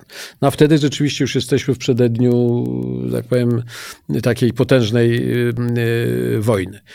I Następne pytanie, jak ma dalej wyglądać Unia Europejska? No bo y, mówiąc zupełnie szczerze, y, polskie wybory są ważne dla nas, są ważne dla Unii Europejskiej, ale dla świata są średnio ważne. Znaczy, y, bardzo nie chciałbym, żeby PiS wygrał, no ale umówmy się, jak PiS by wygrał, no to, to świat nie zawyje z tego powodu i nie, nie, zmienią swojej polityki. No ale już na przykład dla Unii Europejskiej to, czy Polska będzie wzmacniała wspólnotę europejską, czy pójdzie osobną drogą, tak jak idzie Orban, czy jak za chwilę pójdzie Fico na Słowacji, no to ma znaczenie, dlatego że im słabsza Unia Europejska, tym więcej jakby zachęty dla Putina i jego następcy. Bo pamiętajcie, Oczywiście tej wojny moim zdaniem przy Putinie się skończyć dobrze nie da, bo on, się, bo on jest obsesyjny. Ale jeżeli przyjdzie po nim wszystko jedno kto, to on będzie też rosyjskim nacjonalistą. To zapomnijcie, że y, zmiana na Kremlu będzie oznaczała y, zmianę ku demokracji, y, społeczeństwu obywatelskiemu i tak dalej. Zawracanie głowy. Więc tylko pytanie, w jakiej formie ten nacjonalizm i z jaką mocą się odezwie i w której, w której chwili. Więc y, rok 2000, te, te wybory, o których Pan mówi, one są ważne. Ale te wybory amerykańskie, one mogą być no, zupełnie zasadnicze. One mogą być. Ukraińcy wierzą ciągle, że, że jednak republikanie też ich popierają. No ale właśnie chodzi o to, żeby to poparcie było no, no, pełnoskalowe, tak jak ta wojna jest pełnoskalowa. Bo jeżeli, no, już nie mówię o Trumpie, no Trump potrafi takie bzdury mówić, że jak on zostanie prezydentem, on wojnę zakończy w jeden dzień. No, bardzo chciałbym to. Znaczy nie chciałbym tego widzieć, bo bzdura i aż dyskutować się nie da. No ale wystarczy, że, że republikanie amerykański prezydent powie, nie, no, nas to kosztuje za dużo, my musimy jednak myśleć tu o swoich sprawach, ograniczymy o połowę tą pomoc. No to znaczy, że, że, że, że, że tak samo, tak samo jesteśmy, jesteśmy w czarnej dziurze. No i tyle dobrego chciałem w tej sprawie To powiedzieć. ostatnia rzecz. Pan był prezydentem w momencie wielkiego optymizmu przełomu stuleci. Tego optymizmu, po którym dzisiaj już nie ma absolutnie żadnego śladu. Kogo pan za to wini? Że ten optymizm zniknął? Y, powiem panu, powiem tak. Y, ja uważam, że wskażę winnych. Otóż y, do końca, tak umownie mówiąc, XX wieku demokracja była zarządzana przez polityków. Mhm od początku nowego wieku demokracja jest zarządzana przez specjalistów od PR-u, spin doktorów i wszystkich cynicznych drani, których można w ogóle gdziekolwiek Takich na świecie... technologów politycznych. Technologów politycznych, ale w najgorszym tego słowa mhm. znaczeniu. Zwycięstwo wszystkim, wartości niczym, władza to jest cel, idee nie mają większego sensu i tak dalej.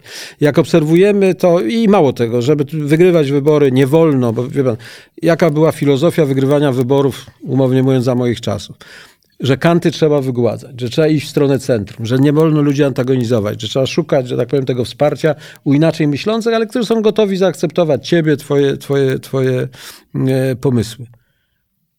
Od nowego wieku zasadą, paradygmatem zwycięstwa jest polaryzacja. Musimy znaleźć wroga, no jak mamy. Netanyahu może łatwo wskazać świat arabski, no on tego, on najbardziej, że tak powiem, najdłużej korzysta z tej metody właśnie y, polaryzacyjnej w Izraelu. E, no ale co się robi, jak nie ma wroga? Przykład PiS i Polska. No to wynajdujemy wroga. Wrogiem może być imigrant, wrogiem może być e, e, kobieta, która chce czy musi przerwać ciążę, wrogiem może być przedstawiciel LGBT, wrogiem może być Tusk, wrogiem może być każdy inaczej myślący, wrogiem może być każdy, który nie jest nasz. No i w ten sposób oczywiście, ale to się dzieje bardzo podobnie, bo de facto Brexit polegał na tej samej metodzie polaryzacji, spór Macron-Le Pen we Francji, to samo. Raz, że to dzieli bardzo społeczeństwa i więcej, to jakby skazuje nas na taką sytuację bez wyjścia. No bo w, w, takim poszukiwaniu, jaka jest siła tego właśnie poszukiwania centrum? Że no jak gdzieś jesteśmy bliżej centrum, możemy się dogadać.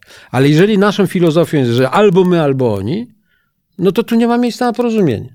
Tego zresztą się boję, powiem wam szczerze, po tych wyborach. Bardzo chciałbym, żeby demokratyczna opozycja wygrała i wierzę w to, ale jak, jak zareagują ci, ci, ci wyznawcy PiSu i odwrotnie też, jak ci najbardziej radykalni zwolennicy opozycji zareagują, jeżeli PiS by wygrał. E, czy my naprawdę nie jesteśmy na skraju jakiegoś konfliktu? Polska akurat nie ma tradycji wojen domowych, chwała Bogu. Ale czy my nie jesteśmy na skraju jakiegoś no, takiego, że tak powiem, zderzenia? Targowic mamy. Targowica zupełnie inna rzecz, natomiast y, wojna domowa, gdzie Polak staje przeciwko mhm. Polakowi, udawało nam się tego uniknąć. No, nawet za czasów, za czasów y, y, i przedperelowskich, perelowskich, chociaż Polska ma tradycję, między, Polska międzywojennej, berezy kartuskiej i traktowania, że tak powiem, opozycji jak najgorzej. No, ale żeby skończyć y, tę odpowiedź, y, ten pomysł polaryzacyjny, ponieważ działa, jest stosowany i na pytanie, kto zepsuł nam demokrację, moja odpowiedź jest prosta. Właśnie to środowisko politycznych technologów, cynicznych fachowców i doceniam ich fachowość, którzy uznali, że w polityce liczy się tylko władza, że cała reszta jest bez znaczenia. W związku z tym śmieszni są ci politycy, którzy mówią dużo o wartościach, a jeszcze śmieszniejsi są ci, którzy są gotowi przegrać, byle tylko tych wartości bronić. Zresztą w ogóle tacy zupełnie nie, nie, nie, nie, nie, nie z tego świata. I dopóki się tego nie odwróci, dopóki my nie zrozumiemy, że polityka to jest przede wszystkim walka o jakieś minimalne dobro wspólne, że to jest próba porozumienia, no to będzie nam trudno żyć.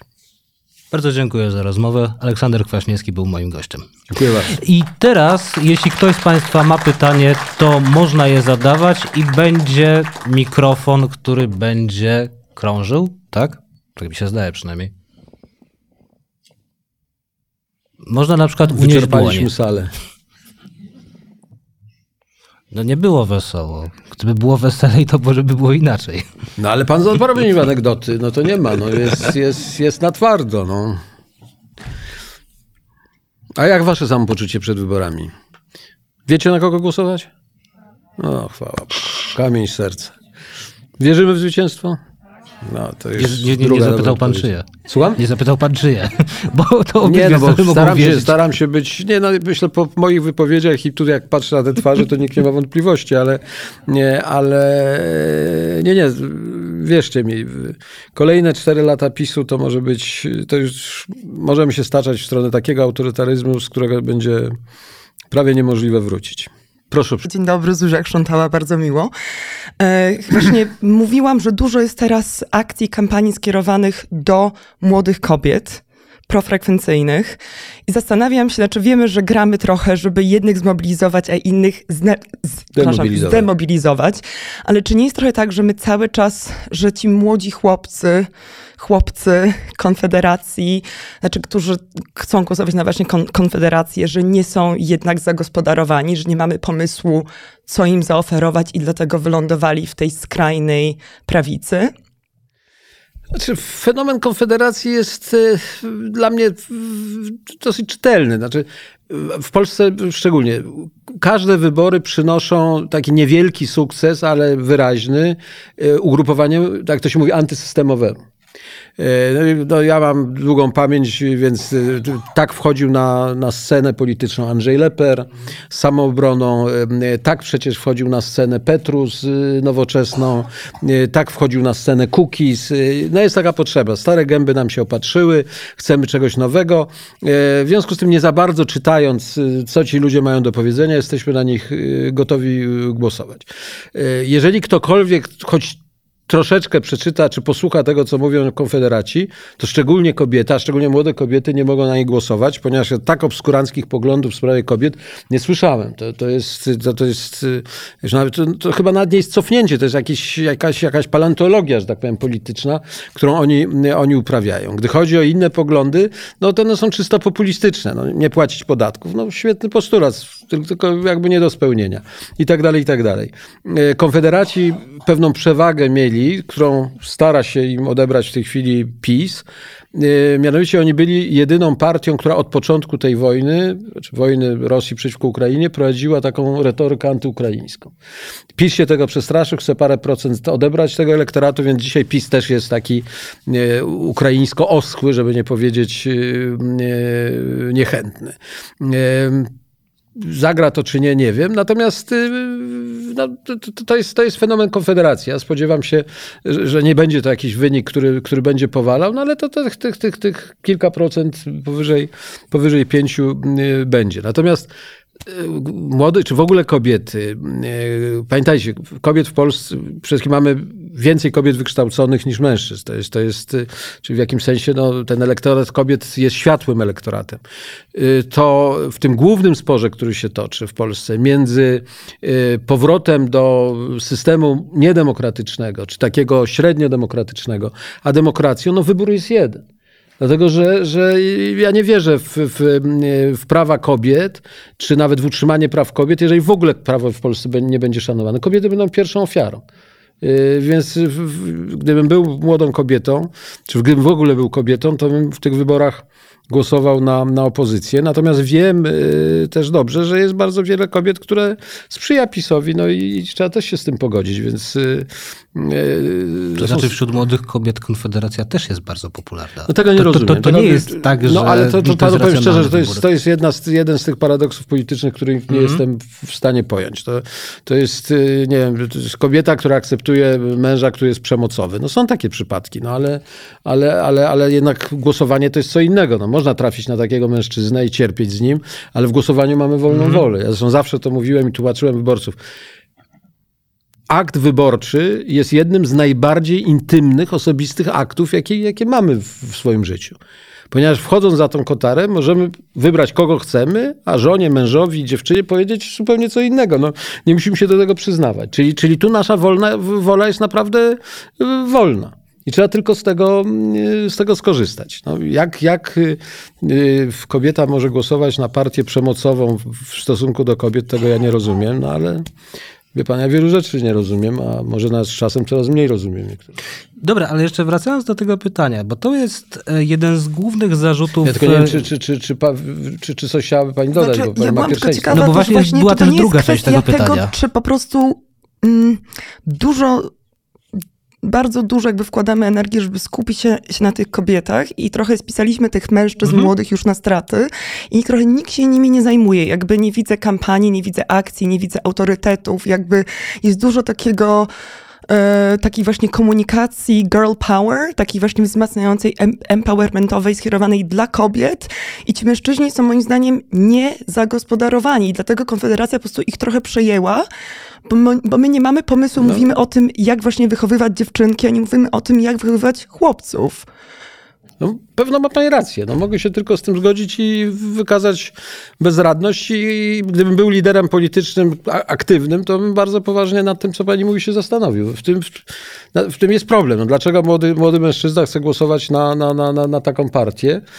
I dlaczego, dlaczego nie ma czegoś interesującego czy interesującego projektu dla, dla, dla tej grupy, nazwijmy, wiekowej męskich wyborców? To jest bardzo, bardzo istotne pytanie, ale nie odpowiem pani tak na chybcika, bo, no bo po prostu nie wiem. Dobrze, czy są jeszcze jakieś pytania? Tam jest. Yy, tak? Tak, pani. Tak, to przed mikrofon prosimy. E, dobrze.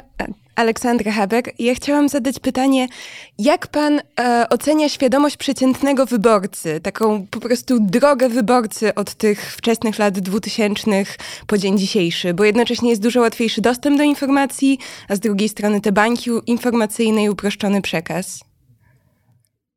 Wie pani, to jest, to jest bardzo istotna kwestia. Ja bym powiedział tak, kto wie, czy dzisiaj w tym kontakcie z wyborcą nie jest trudniej niż, niż, niż było y, w, tej, w tej, nazwijmy, no, mojej przeszłości. Dlaczego? Dlatego, że ten, ten, ten, ten, te ostatnie 20 lat, one spowodowały nie tylko przejęcie tej demokracji przez, mhm. przez tych, tych, tych, tych technologów politycznych, ale spowodowało całkowitą rewolucję komunikacyjną.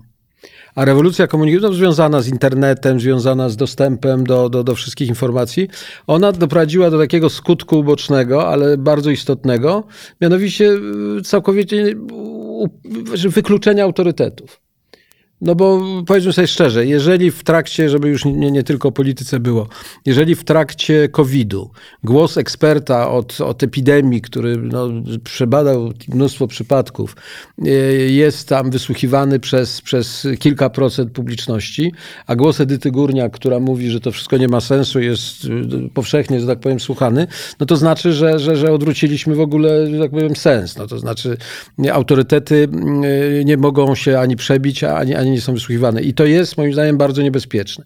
Dlatego, że w, tej, w tym szumie informacyjnym jakby oddzielenie tego, po pierwsze, co jest prawdą, co fake newsem, to jest pierwszy problem, a drugi, co jest ekspertyzą, a, a poważną, a co jest po prostu wygłupem, też jest trudne. To jest y, jedno. I ta sytuacja, ona spowodowała również bo to też służy tej polaryzacji, że e, poza tymi ludźmi zagubionymi w tym szumie informacyjnym zaczynają powstawać obozy wyznawców, takie rzeczywiście bańki informacyjne i, Polska jest tu świetnym przykładem i jak mówię, jak się ogląda TVN i się ogląda telewizję publiczną, to w gruncie rzeczy można mieć wrażenie, że żyjemy w jakichś dwóch zupełnie różnych krajach. Ja zresztą kiedyś powiedziałem, że jak tak dalej pójdzie, to najbardziej poszukiwanym zawodem w Polsce będzie tłumacz z polskiego na polski. No bo będziemy mówić niby to samo, ale zrozumieć o co chodzi, trzeba będzie jakby mieć tego tłumacza, że jak oni mówią demokracja, to to rozumieją, jak ci mówią demokracja, to, jak ci mówią kłamstwo, to to, a ci kłamstwo, to i tak dalej i temu podobne. Więc yy, te, te, te bańki wyznawców w tej chwili, one z jednej strony ułatwiają uprawianie polityki, no bo masz ten swój tak zwany żelazny elektorat, ale z drugiej strony utrudniają jakikolwiek dialog. I dzisiaj w gruncie rzeczy największą wadą i tej kampanii, która jest moim zdaniem przerażająca. Ja powiem szczerze, tak y, paskudnej kampanii jak, jak ta ostatnia, i to nie mówię o, mówię o całości, y, to nie widziałem, dlatego że to jest pozbawione całkowicie dialogu, przenikania się. Tu nie ma, nie ma żadnej debaty poważnej, y, nie, no, no, no, po prostu, po prostu to, to utraciliśmy. Więc dzisiaj z jednej strony można liczyć na tych wyborców, wyznawców, co czyni ten żelazny elektorat, a z drugiej strony w tym szumie informacyjnym można wprowadzić mnóstwo e, zamieszania, które nie wiadomo w którą stronę będzie, będzie działało. Yy, I to się obserwuje na całym świecie. Na przykład yy, właśnie fake newsy, właśnie te, te, te, wszystkie metody manipulacji, one służą temu, żeby ten mniej zorientowany, mniej wyrobiony, czy, czy mniej zainteresowany wyborca to po prostu zareagował emocjonalnie, o, tak, tak, tak czy inaczej. I to przy bardzo wyrównanych siłach może decydować o, o wyniku. Więc yy, no, to jest jeden z wielkich problemów demokracji. Jak, jak utrzymać właściwą komunikację między politykami a wyborcami? Jak y, te głosy mają być słyszalne? Jaka ma być wymiana poglądów? Ja się obawiam, że wielu, wielu rzeczy już się przywrócić nie da. Na przykład y, y, rola partii politycznych będzie, będzie zupełnie się zmieniała. No bo kiedyś ja byłem przykładzie liderem partii politycznej. No, był program. No. Z tym programem trzeba było dotrzeć. A dzisiaj jaki program? Ja dzisiaj mam wrażenie, że programów partyjnych nie czytają nawet sami liderzy partyjni. Co dopiero mówić mm, o wyborcach, że dzisiaj liczą się tylko te, te tweety, czy takie no, krótkie, krótkie krótkie informacje, czy te przekazy, którymi się, którymi się dociera. Więc partie utraciły mm, też możliwości komunikowania się. No, dzisiaj mieć nadzieję, że zrobi się zebranie partyjne, takie prawdziwe, nie, nie wiec, nie, nie, nie, nie, nie, nie zwożenie autobusami, tylko zebranie partyjne, na którą przyjdą ludzie no, i będą chcieli dyskutować, no to wydaje mi się już niemożliwe i zresztą świadczą o tym fakty, bo w Niemczech przez długi czas mówiło się o tych największych partiach, E, Hadecji i socjaldemokratach, że to są nie partie, to są Volkspartei. Mhm. Czyli te partie, które mają bardzo dużo członków, takie bogate życie wewnętrzne. Właściwie dzisiaj, dzisiaj ten sam problem ich dotyczy. Tych członków jest coraz mniej, ta debata wewnątrzpartyjna jest coraz bardziej wątła. Tam na szczęście ciągle jest. A u nas, no, jak ktoś mi chce powiedzieć, że w PiSie jest jakaś debata wewnątrzpartyjna. No jaka debata? No prezes powie, spin doktorzy przygotują przekaz dnia i, i, i tak to leci. No. Nie. Ale wy to możecie zmienić oczywiście, jeżeli wejdziecie do polityki. Dziękuję. Ja dziękuję. Dobrze, czy są jeszcze jakieś pytania? Okay. Słuchajcie, jakiś musimy limit czasowy wyznaczyć, bo ja zaraz... Dobra, to to niech będzie przedostatnie po prostu. Przedostatnie, a pana jest ostatni. Berenika Teper, e, panie prezydencie, dlaczego żona nigdy nie zdecydowała się kandydować? Tak wszyscy mają tą nadzieję i w odpowiedzi oczekuję anegdoty mile widziane. E, znaczy, to nie będzie anegdota, no to jest bardzo mądra kobieta i może to jest odpowiedź, e, ale już całkowicie poważnie. E, moja żona traktuje politykę i odpowiedzialność taką społeczną poważnie. Ona, ona nie, nie ma melodii do polityki. Ona, ona lubi działalność społeczną, ona bardzo wielu ludziom pomaga, ona jest bardzo aktywna, ona się dobrze wypowiada. Jak widzicie, świetnie wygląda, więc ona ma wiele atutów. Poza tym właśnie jednym, że ją polityka w takim wymiarze politycznym, czyli manipulacji, czyli yy, grami politycznymi, nie interesuje. I, i, I mówiąc zupełnie szczerze, gdyby w Polsce było zapotrzebowanie na osobę właśnie taką trochę ponadpolityczną, czy pozapolityczną, to ona by się świetnie nadawała i być może w takich warunkach wtedy można byłoby ją przekonać, że, że, że, że, że, że no, to nie będzie łomotanina partyjna, tylko to będzie taka służba państwu, gdzie jeszcze można, tak powiem, korzystać właśnie z takiego szerokiego poparcia. I tak mówiąc zupełnie szczerze, y, jeżeli był historycznie taki moment, gdzie taką kandydaturę, nie mówię, że, że mojej żony, ale na przykład e, profesor Ewy Łętowskiej, można było rozpatrywać. Kobiety z tego typu autorytetem i taką ponad zupełnie polityczną postawą, to był tylko rok 2010, te wybory. Czyli po katastrofie smoleńskiej, no ale Wiemy, co się wydarzyło. No i w gruncie rzeczy to trwa dalej. I stąd moja żona jakby nie widzi się polityce, ale z każdego spotkania do niej przychodzę i mówię, że są oczekiwania, że będziesz kandydować. No a ona na to mówi, że nie, nie, da się przekonać, ale dzisiaj też jej powtórzę wieczorem, Dobrze, że, że, pani, że pani przekonuje ją, żeby przemyślała to raz jeszcze. Dobra? Dziękuję pięknie. Dziękuję. Dobrze i ostatnie pytanie. Czy jest pan?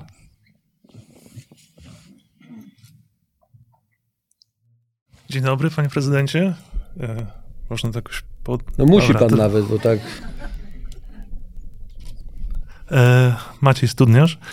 E, tak, wspomniał Pan właśnie, jak w przyszłym roku ważne są wybory w Stanach, jakie właśnie zmiany zachodzą w społeczeństwie, ale ja chciałem zapytać e, o naszych sąsiadów, ponieważ jakby dzieją się, znaczy również tak jak pierwsza Pani pytała, skąd właśnie wzięła się Konfederacja, natomiast w Niemczech jakby ci ludzie są zagospodarowywani przez AfD. E, I teraz e, mam takie pytanie właśnie, e, jak pan myśli, jak będzie wyglądał w przyszłości, jeżeli w ogóle dojdzie, każdy w Niemczech jakby się odcina od AfD, ale jeżeli w jakikolwiek sposób kiedyś w przyszłych wyborach będą mieli wpływ na politykę, jak widzi pan,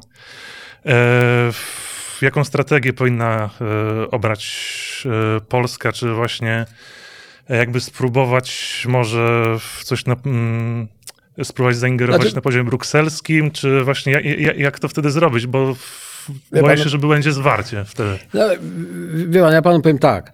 E, AfD to, to, jest też taka partia jakby antysystemowa i ona korzysta z tego zasobu, tak powiem, e, niezadowolenia z, do tej pory rządzących.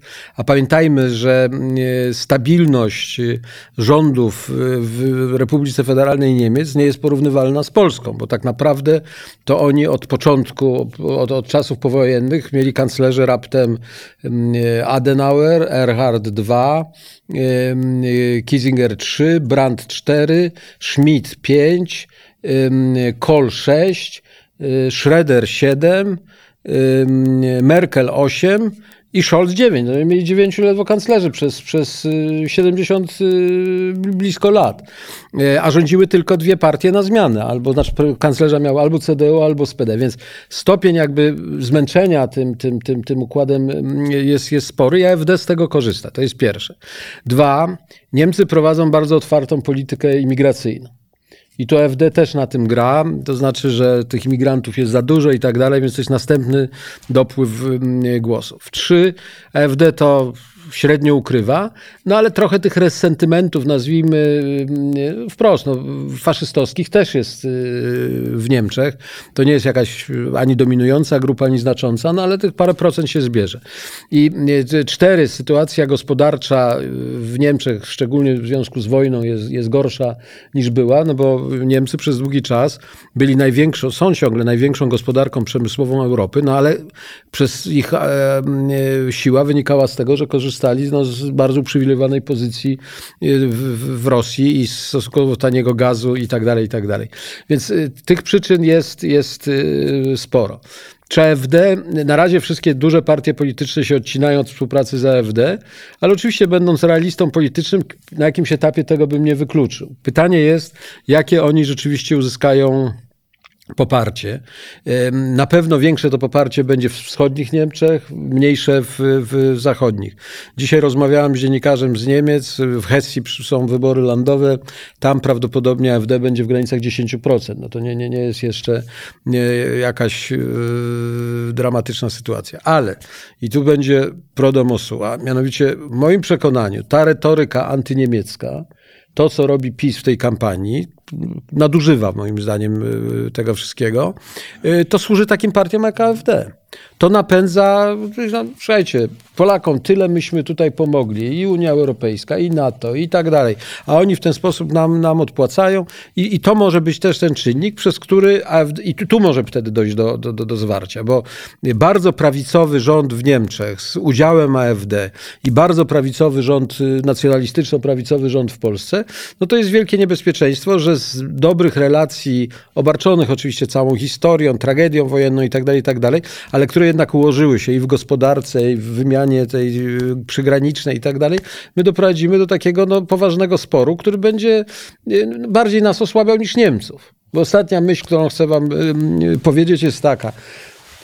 Przyszłość Unii Europejskiej się dyskutuje, no tam Fico w Słowacji, bo Orban na Węgrzech, bo, bo otóż Unia Europejska nie rozpadła się z tego powodu, że wyszła Wielka Brytania z tej Unii.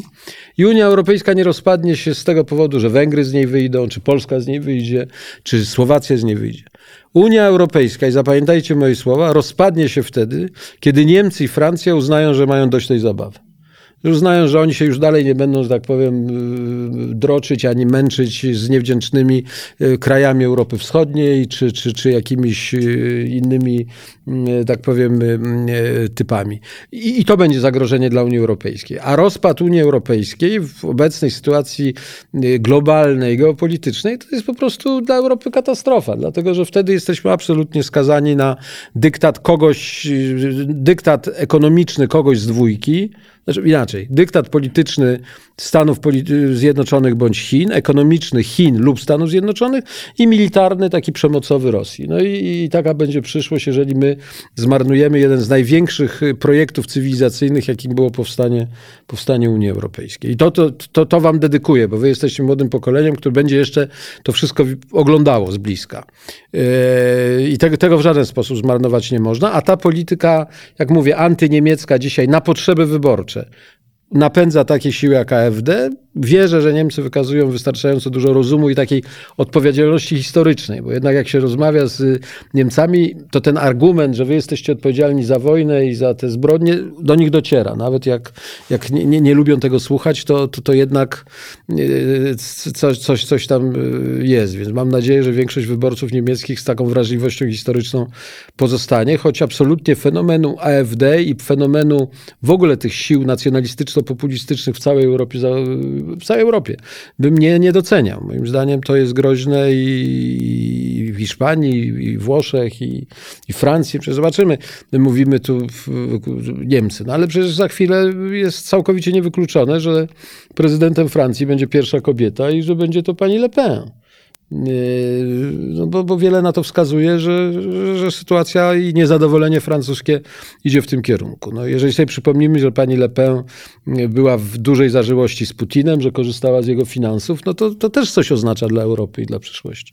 Ale jest późny wieczór, nie chcę was straszyć takimi, e, takimi wizjami, takimi scenariuszami, więc proponuję, że wszystko to pesymistyczne, co wam powiedziałem, zwalcie na moją chorobę, że trzeci miesiąc męczę się z kulami i że w związku z całym się taki trochę sfrustrowany dziaders i, i za to przepraszam. Dziękujemy bardzo. E, w takim wypadku teraz... No, klaski jeśli... będą przyjęte z radością, bo tak. to zawsze podtrzymuje na duchu. Podtrzymuje na duchu.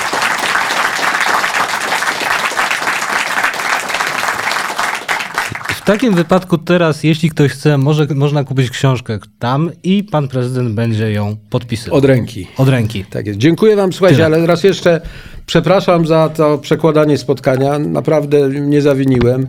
Dziękuję wam za obecność. Jest mi niezwykle miło, że yy, ten gender tak się rysuje na tej sali, jak, jak, jak nigdzie indziej.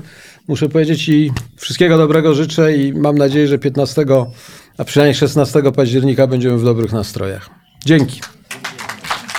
To był specjalny odcinek Czasu Odzyskanego, nagrany na żywo z publicznością w warszawskim kinogramie 3 października 2023 roku. Sezon jesienny tego podcastu rozpoczyna się zaś dokładnie za tydzień, 15 października, w dniu wyborów. Zapraszam do słuchania go w niedzielę co dwa tygodnie. Wojciech Engelking.